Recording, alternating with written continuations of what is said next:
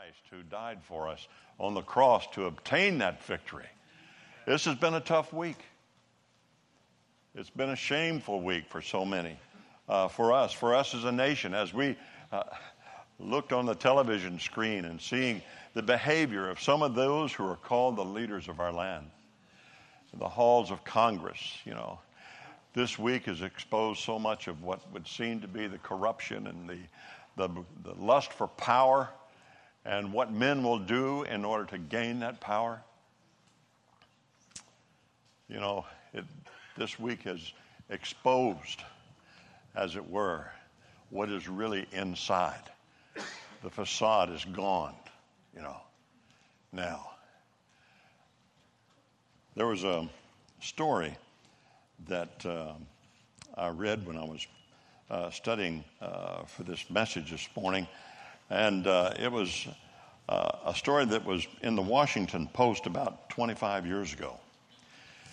And uh, it reported an elderly woman, Adele Gaboury, who turned up missing four years previous and it concerned, uh, there were concerned neighbors, of course, there in Worcester, Massachusetts, and they informed the police, and uh, a brother told the police that she'd gone to live in a nursing home.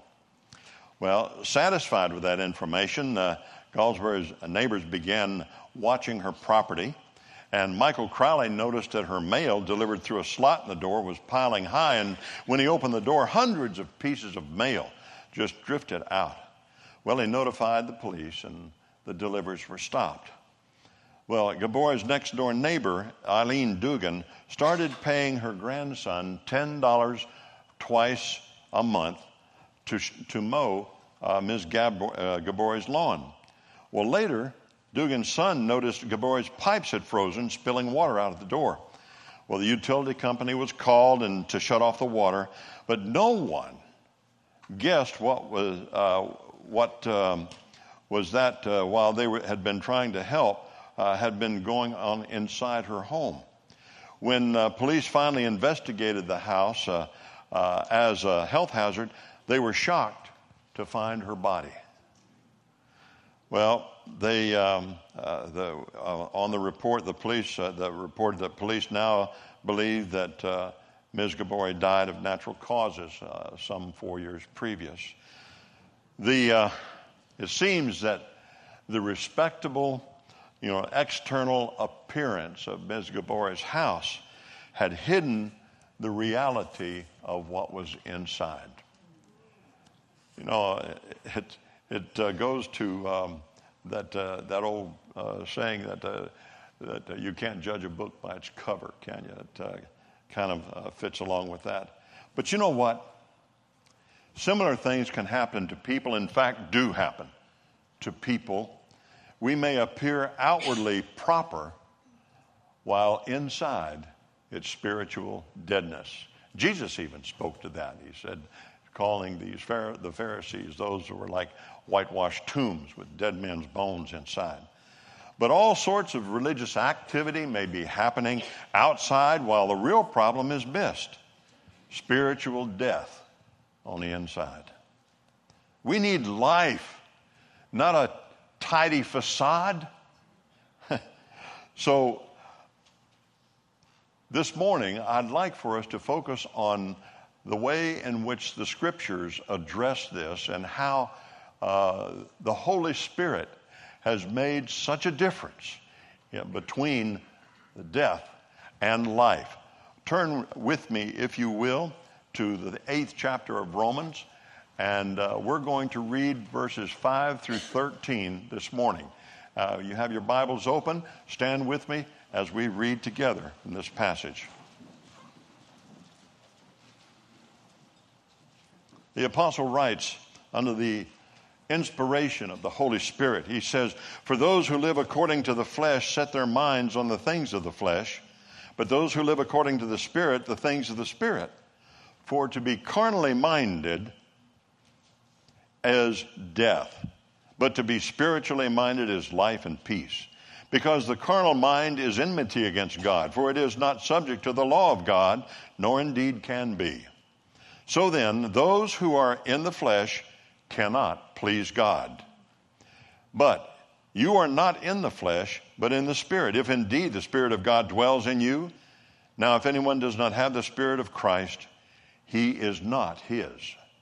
And if Christ is in you, the body is dead because of sin, but the Spirit is life because of righteousness. But if the Spirit of Him who raised Jesus from the dead dwells in you, He who raised Christ from the dead will also give life to your mortal bodies through His Spirit who dwells in you. Therefore, brethren, we are debtors, not to the flesh, to live according to the flesh. For if you live according to the flesh, you will die. But if by the Spirit you put to death the deeds of the body, you will live. Heavenly Father, this morning as we examine uh, this passage and as you speak to us, Father, by your Spirit, we're praying, Father, that, that we might uh, uh, come to grips with this reality Lord, that it is the Spirit within us who gives us life. No matter what, how we act, no matter what we do or say, there is nothing that can enable us to please you. And so, Father, as we read, as we speak, Father, may your Holy Spirit attend our hearts, and Lord, may your will be accomplished this morning. For we ask it in Jesus' name. Amen. in the verses that we've read this morning, the Apostle Paul writes about the differences, the differences of the spirit life. It's, I tell you, folks, this passage of Scripture, in my estimation, I think it is one of the most profound, it's the greatest and most important passage of Scripture in all of the Bible. I say that because it addresses the matter of the spirit and the mind.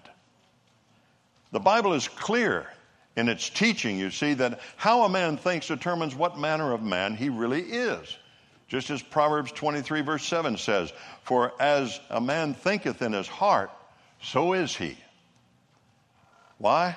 Now, the mind is such an important thing. It is critical. Whatever a man focuses his mind upon is what that man produces in his life. Right? Ah, the evil, think evil thoughts and produce evil actions. Think godly thoughts and produce godly action. That's why the Word of God is so clear when it speaks about the change that is needed in the minds of men. Notice Romans chapter 12, verse 2. And do not be conformed to this world, but be transformed by the renewing of your mind, that you may prove what is that good and acceptable and perfect will of God. And again in Philippians 2, verse 5, let this mind be in you, which was also in Christ Jesus. Folks, the changes that the Spirit produces in the mind and the resulting changes in every area of life are what we're focusing on this morning here in this passage. Now, by the way, if these differences are apparent in your life, then they ought to serve to give you assurance of your salvation. If not, well, we'll see. I want us to look at three things about this passage here as we uh, focus upon the uh, differences of the spirit life. The first is a difference in the mind of the believer in verses 5 through 7. Notice what Paul says in verse 5 when he speaks, when he says, uh, when we see that the desires of the mind are changed, there in verse 5. He says, for those who live according to the flesh set their minds on the things of the flesh, but those who live according to the Spirit, the things of the Spirit. The first thing that's addressed here in this passage is the contrast that exists between the natural mind of man and a mind that has been transformed by the Spirit of God. The whole idea here is that the natural bent or the orientation of the natural man's thinking is always directed toward the things that pertain to the flesh. You got that? In other words, the carnal mind focuses on the physical, material, and other selfish concerns. Now, it may even think about religion, all right? But it will be a religion based on what he can do for himself. There may be thoughts about God, but that will be thoughts about how to approach God on his own terms. Folks, generally, you know, the, the carnal mind is filled with thoughts that center around ways to gratify the flesh. Of course, this is what the Bible teaches us about the lost man and his mindset in there in 2 Peter chapter 2 verse 10 where Peter says and especially those who walk according to the flesh in the lust of uncleanness and despise authority they are presumptuous self-willed they are not afraid to speak evil of dignitaries and then again in Philippians 3 verse 19 whose end is destruction whose God is their belly and whose glory is in their shame, who set their mind on earthly things. But listen, folks, oh, what a change is manifested in the lives of those who have been redeemed. You know, while the saved, you know, do falter from time to time, no one can say that he does not sin. Their minds are filled with thoughts of heavenly things these are people who love God and all the things that pertain to Him. They love His Word. They love His people. They love His house. They love His, his worship. And the Spirit of God redirects the thinking of those that have been redeemed by the blood of Jesus. Amen? All right. A good question then to ask ourselves at this point is of what character are the thoughts that fill our minds? depending upon how we answer that question, we can learn a lot about ourselves. So, not only are the, uh, uh, the desires of the mind changed, but also the directions of the mind are changed. There in verse 6, Paul says in this verse, to be, for to be carnally minded is death, but to be spiritually minded is life and peace. Listen, folks, Paul's stating a fact here, okay? A fact. This is not, uh, uh, if you have a carnal mind, that is a mind that's focused on things pertaining to the flesh, it's a fact. You were dead. You were dead. He's not talking about a potential or something that might happen to you. He's, made, he's stating here an equation. To have a carnal mind means that you are lost and you are dead. Look at Ephesians chapter 2, verses 1 through 3. And you he made alive, who were dead in trespasses and sins, in which you once walked according to the course of this world, according to the prince of the power of the air, the spirit who now works in the sons of disobedience, among whom also we all once conducted ourselves in the lust of our flesh, fulfilling the desires of the flesh and of the mind, and were by nature children of wrath, just as others. You know,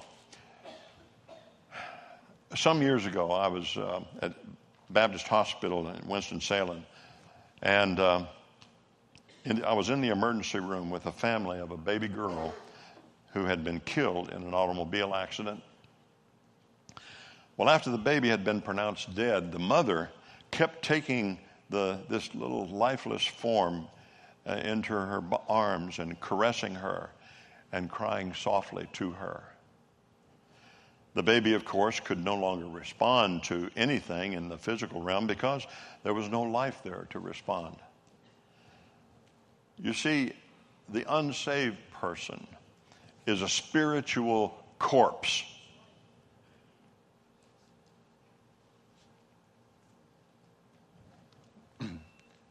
and that corpse cannot respond, is completely unable in himself to respond to the things of God. you see, unless the Holy Spirit intervenes by convicting him of sin and enabling him to respond to God by faith, and thus being made alive, that unsaved person is insensitive to the things of God as that baby was to the caresses and cries of its mother. No matter how much an unbeliever an unsaved person may claim to honor, worship, and love God, he is God's enemy. Make no doubt about it. It's a truth that Paul has already pointed out here in his letter. However, to have a mind that is focused on God and the things above is to prove that you are indeed saved by grace and walking in the Spirit of God. You see, it's a genuine indicator of the state of the soul. Colossians 3, verses 1 through 4 says, If then you were raised with Christ, seek those things which are above, where Christ is, sitting at the right hand of God. Set your mind on things above, not on things on the earth. For you died, and your life is hidden with Christ in God. When Christ, who is your, our life, appears, then you also will appear with him in glory. Amen. Amen. Now, listen, while the, the primary focus, maybe in this verse, might be on the here and now, there is still a future that is in view here that I need, we need to see. Because to possess a carnal mind means that you are lost in sin and will eventually find yourself in hell forever separated from God. On the other hand, to be controlled by the Spirit is the evidence of an eternity that will be filled with life and peace in the presence of the Lord in heaven someday. Praise God. So, not only are the, uh, uh, is the mind, uh, the things of the mind filled, what I want to say here, the uh, devotions, the desires of the mind are changed. Not only are the directions of the mind changed, but also the devotions of the mind are changed in verse 7. The scripture says here, because the carnal mind is enmity against God, for it is not subject to the law of God, nor indeed can be.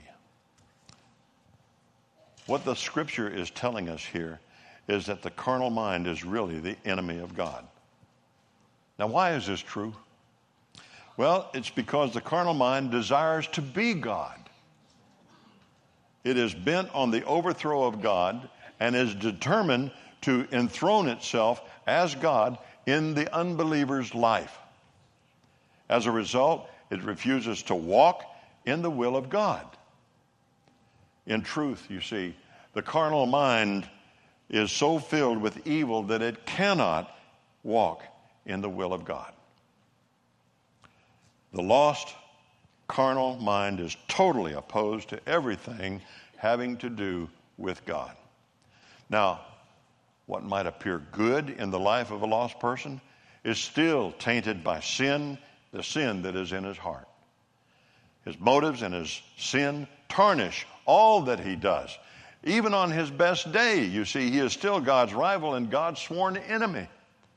The spiritual mind or the mind of the saved person, though, finds itself drawn away from the things which please the flesh and is drawn toward the things which please the Lord. Now, what the flesh, in other words, what the flesh cannot produce in us, the Holy Spirit does produce. Folks, the saint of God finds that he can live a life that is pleasing to the Lord and that he can produce good by the power of the Spirit of God. That's a joy. That's something that make, should make us shout praise to God. What a difference. What a Savior who has accomplished those things in us. What a change He has wrought in our life. Now, this isn't to say that the, the believer has been absolutely perfected, you know. But, you know, when, when Paul refers to the sin of the believer, he is quick to point out here that sin occurs in the sinful mortal body and not within the redeemed new inner nature. You just read chapter 7, go back and read uh, uh, verses 15 through 25 in chapter 7, and you'll see the struggle which the Apostle Paul spoke to there in this regard here. You see, when we were saved, there was a part of us that was sealed off forever. As he writes in Ephesians, you know, uh, we also were included with him because when we heard the word of truth, that we were sealed by the Holy Spirit, who is a deposit guaranteeing our inheritance until the redemption of God's people. So our spirits were sealed against sin and are incapable of sinning any longer. In Ephesians chapter 4 verse 30 Paul says, "And do not grieve the Holy Spirit of God by whom you were sealed for the day of redemption." Our flesh, though, is a different story. Our flesh is as evil as it has ever been. Simply because we profess Jesus Christ as Lord and Savior doesn't mean our flesh has been sanctified, because it has not. And we must continue to do battle with the flesh from now until the Lord comes back, until we are freed by death. The believer will not be free from the flesh until we go home to be with the Lord. But while we are here, folks, while we are here, we must fight. We must fight. The fight is real. It is a fight that we will have been, that we are and have been empowered to win. The flesh is strong, but the Spirit of God within us is stronger still. Now look at 1 John chapter 4, verse 4. There, John writes, he said, You are of God, little children, and have overcome them because he who is in you is greater than he who is in the world. Amen. Hey. Therefore, you see, we, it is up to us. This is something we have to do. We have to prove the reality of our claims of salvation by living a life that is devoted to the Lord God and His perfect will. When you think about what Paul has already said about the changes that happen in the mind of one that has been saved by grace, how does your life look? How does your life look to you this morning? Not only, then, is there a difference in the mind of the believer, there's also a difference in the motives of the believer. Verse, uh, verse 8 tells us that there is a charge against the flesh life. There is a charge against the flesh life. We've already touched on that, uh, on what is clearly stated here in this verse. You know, those that are controlled by the flesh, who live for the flesh, who walk in the flesh and have their minds centered on the flesh, simply cannot please the Lord God. They are so far removed from all that God is that they cannot possibly please Him. But according to the scriptures, the only way to please the Lord is by exercising faith. Faith. Matthew, Hebrews 11:6 says, but without faith, it is impossible to please him. For he who comes to God must believe that he is, and that he is a rewarder of those who diligently seek him. You see, faith is one element of the fruit of the Spirit and is evidence that the Spirit is in residence in the life of the believer. All this means is that what the Spirit produced in man cannot be duplicated in the flesh. All right? Since the spirit cannot produce what is that which is, uh, since, excuse me, since the flesh cannot produce that which is spiritual, it stands to reason that the flesh cannot please the Lord. Now, not only is there a charge against the flesh life, but there is also a change that is apparent in the spirit life. In verse 9 there. Notice what the scripture says here in verse 9. But you are not in the flesh, but in the Spirit, if indeed the Spirit of God dwells in you. Now, if anyone does not have the Spirit of Christ, he is not his.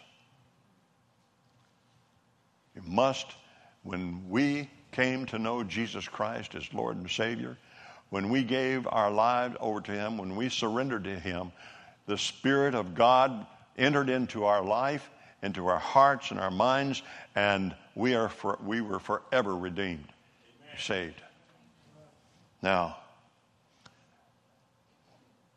therefore, we are now placed in a position from which we can serve the Lord and live lives that are pleasing to Him. It's sad when you see those people who bemoan, especially when they're going through some kind of trial. They think God is punishing them that God is displeased with them, and perhaps it's a sign, you know, that they're uh, that they're lost. Maybe they are. But trials come upon every single one of us. And James says, it's, James says, count it all joy when you enter into various trials.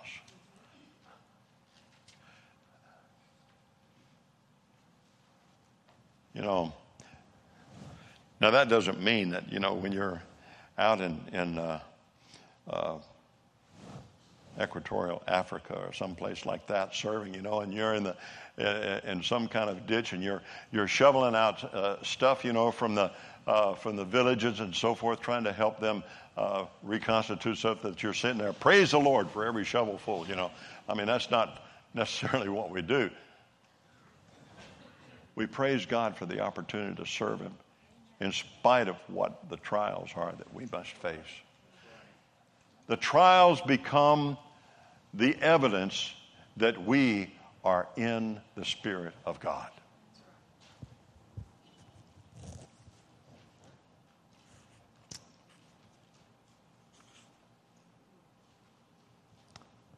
You know, while this verse 9 speaks uh, to the new life that the believer should live in Jesus, it's also a reminder to us that we receive the Holy Spirit at the moment of conversion.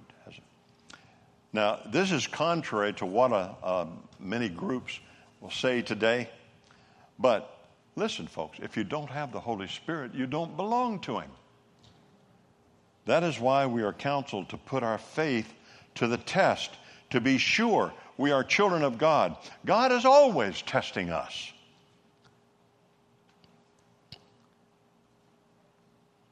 And his testing doesn't come when we are warned and when we are ready. I mean, anyone could pass the test sometimes that we face if we know they're coming, right? But God's tests catch us unprepared, off guard, when we're least expecting it. Things happen it's when we're confronted with some simple situation uh, that no one will know about that the test of life really come. It's when you're relaxing at home and the phone rings and suddenly you're confronted with a call for help or a demand for a response. And you plan you had planned to relax and enjoy yourself all afternoon. But what happens then? That's the test. 2 Corinthians chapter 13 verse 5 says, "Examine yourselves as to whether or you are in the faith. Test yourselves. Do you not know yourselves that Jesus Christ is in you, unless indeed you are disqualified?" If you're saved, folks, if you are saved, you possess the Holy Spirit. The key to becoming that person who is pleasing to the Lord is allowing the Holy Spirit to possess more of you. And then the third uh, difference uh, that I wanted to point out today in this passage is a difference in the members of the believer verses 10 through 13. You see, the Spirit of God changes how we think. He changes how we're driven as we go through life. But these verses right here go on to tell you that He changes how we act. He changes how we act, our behavior. That's the focus of this particular section right here, verses 10 to 13. And first thing is a change in our members, okay? Uh, this, this uh, I want to say this was um, uh, omitted in your outline inadvertently, and that's my fault. Sharon does a marvelous job in putting this stuff together, and we appreciate that very much, okay? So uh, I had inadvertently left out that. So the first one, in your uh, outline under number three here is a change in our members. These two verses fit together here to teach us that when the Spirit of God moves into our spirit, He will produce changes in a way that our body acts. We respond. Anyone who claims Jesus as his or her Savior yet uh, doesn't manifest any changes in the way they live life very well are not saved at all. That's not to say that believers don't sin. I think it's clear that we do. However, if salvation is a reality, there will be a new desire to honor God by the way we live our life. And when we do fail, there will be such a sense of sadness and remorse that it will drive the child of God to repentance before the Lord. If you don't feel that remorse, then you may need to question your salvation. 1 John 1 9 says, If we confess our sins, he is faithful and just to forgive us our sins and cleanse us from all unrighteousness. You know, what the scripture is trying to teach us here is the fact that the Spirit of God will make us to become vastly different than we are by nature. It is not natural for us to be transformed in this fashion. We cannot do it. It takes the Spirit of God to transform our nature. Our flesh will flee the things that it used to run to and will seek to seek after the things that it used to turn away from or to shun. The Holy Spirit will produce the life of Christ in the life of the child of God, which is Christ in you, the hope of glory. Praise God. And then, not only is there a um, a change in our members, but there is a challenge also to our members. Verse 12, Paul writes, Therefore, brethren, we are debtors not to the flesh to live according to the flesh. What does he mean by that? Well, it reminds us that we're not obligated to live after the flesh any longer. We don't have to follow after those old desires, those old uh, habits, ways of thinking and doing things, the ways that our friends and coworkers and so forth used to think and which we lived among for so long. Now we have a new way. The Spirit of God has given us a new mind in Christ and new ways of thinking. The, um, if we, in fact, in fact, you know, it, it should be very difficult for us to revert to that if the Spirit of God has moved into our heart and mind and changed our attitudes. Because, you see, the, the, we are dead to the flesh now and alive to the Spirit of God. If we wish to discharge a debt, let it be the debt that we owe to Christ for the price that He paid to deliver us from our sins Therefore, let's live for the Lord who suffered for us and died for us on the cross. Amen. You see, our flesh hasn't done anything but condemn us. We don't owe the flesh anything. The debt we owe is to the Spirit of God. Let's honor Him by living the kind of life that brings honor to Him. It's a challenge that we can all live up to. And finally, want to, in verse 13, we find the scripture issues to us a caution here, a warning. Verse 13 says, For if you live according to the flesh, you will die. But if by the Spirit you put to death the deeds of the body, you will live. Hmm. You see, even though we're saved, we still have the potential to live after the flesh. Anyone who tells you that a Christian cannot sin is a liar. No. I think the Bible's clear that we're just as capable of committing sin as we ever have been. 1 John chapter 1 verses 8 through 10 says if we say that we have no sin, we deceive ourselves and the truth is not in us. But if we confess our sins, he is faithful and just to forgive us our sins and to cleanse us from all unrighteousness. If we say that we have not sinned, we make him a liar, and his word is not in us. But listen, folks, we must be aware that living substandard Christian lives brings with it death. All right? Death. Listen, listen for a moment now. We cannot go to hell, all right? But we can feel the chastening hand of our Heavenly Father upon us. When we step off the path, when we turn away from God, He is quick just like that to remind us. And sometimes it's going to be in ways that we find maybe pretty harsh or pretty difficult. When we're undergoing that kind of chastening, it's a time for examination of our life to see where we need to go back to, how we need to step back onto the path that we were walking before. But because we have the Spirit of God living within us, we have the power, folks. We have the power to mortify the, our, or to put to death those deeds of the flesh. If we do this, we can be sure, assured of living lives that bring honor to God. Ours will be lives that will please God. There will be lives that will show a lost and dying world that Jesus Christ does indeed make a difference in every life that he touches by his great power.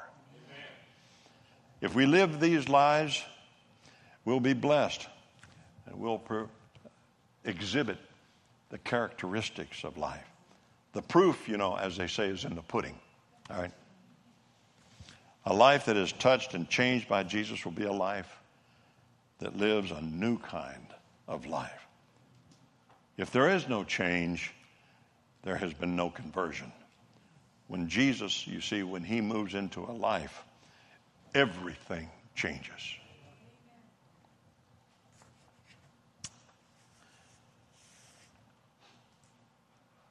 Before uh, his novels, uh, the firm Pelican Brief and The Client had uh, catapulted John Grisham uh, to the status of uh, commercial supernova.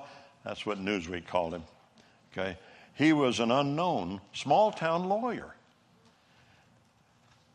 And yet today, with all the notoriety, Grisham makes a concerted effort to focus on things that matter, things that have lasting meaning, including his faith in God.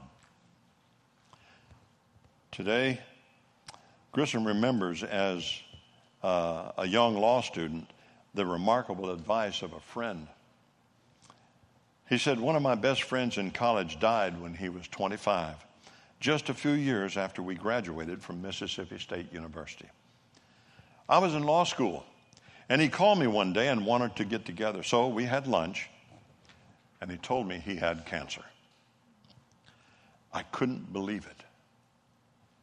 What do you do when you realize that you're about to die?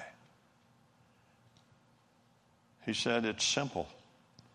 You get things right with God, and you spend as much time with those you love as you can, and then you settle up with everybody else.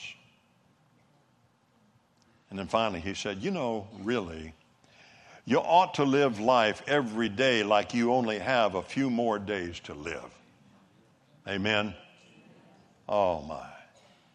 We don't know the space of our lives, the span of our lives, how we're going to live. We don't know if we're going to take another breath tomorrow or even tonight.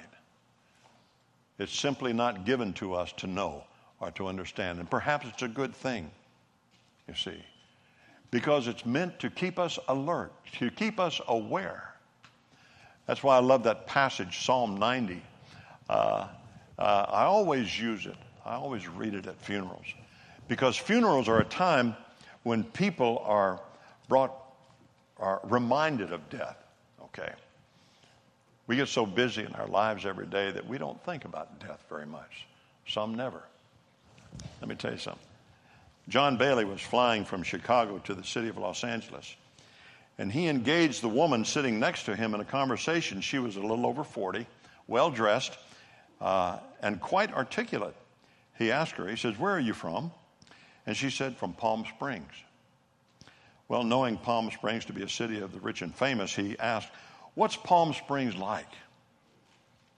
Well, being perceptive, she answered, Palm Springs is a beautiful place filled with unhappy people. Taking advantage of the occasion, he pressed the question. He says, Are you unhappy? She said, Yes, I certainly am. Why? She said, I can answer it in one word, and that word is mortality. Until I was 40, I had perfect eyesight. Shortly after, I went to the doctor because I couldn't see as well as I could before. Well, ever since that time, these corrective glasses have been a sign to me that not only are my eyes wearing out, but I'm wearing out. Someday I'm going to die. I really haven't been happy since that time. You see, the mind, the carnal mind, is so focused on the pleasures of this life, on what it can do to, uh, to gain all the pleasure and all the, the success and achievement and, and the approval of, of your coworkers and of the world and, and to make your mark in this world and so forth. But yet, all the things that are accomplished, all the pleasures, all those things, they're so fleeting. They pass away, and you're left empty. Well, I want to say something to you, anyone here. If you're here today and you have yet to enter into that life changing relationship with Jesus Christ, if you don't know Christ, if you haven't surrendered your life to Him, called Him your Savior and Lord, then this is a situation that you're in. You have to face, you're going to have to face your mortality sooner or later. Now, if you think that it's worth the risk to take uh, to continue seeking after the pleasures of this life and wait until the last moment, well, so be it. But that risk is not worth what is at stake. Because you could lose your life at any time. I'm not going to go in saying you could walk out the door and get hit by a Big Mac or hit by a Mack truck. Big Mac. Some of us have too many of those, right? And it's working on this right here. Yeah. But you see, the point is that you want every day of your life to count as much as you can make it so. And it can count by the power of the Holy Spirit. Because until that time, until the Holy Spirit enters into your life, everything that you do every single day, every single year, all the accomplishments add up to zero. Zero. And then one day you're going to stand before that great white throne. And the question is going to come to you why? Why did you refuse? I don't know what your answer is going to be, for there is no answer, really. We'll stand, you will stand speechless before that great white throne. But today you have an opportunity you may be thinking that you'll be giving up too much, but I want to tell you, you'll be giving up nothing.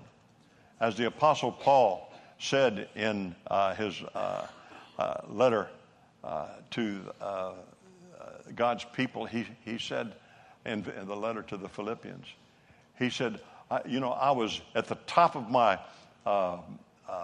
group, you know, in as a Pharisee. I was a, uh, of the tribe of Benjamin, a Pharisee of the Pharisees.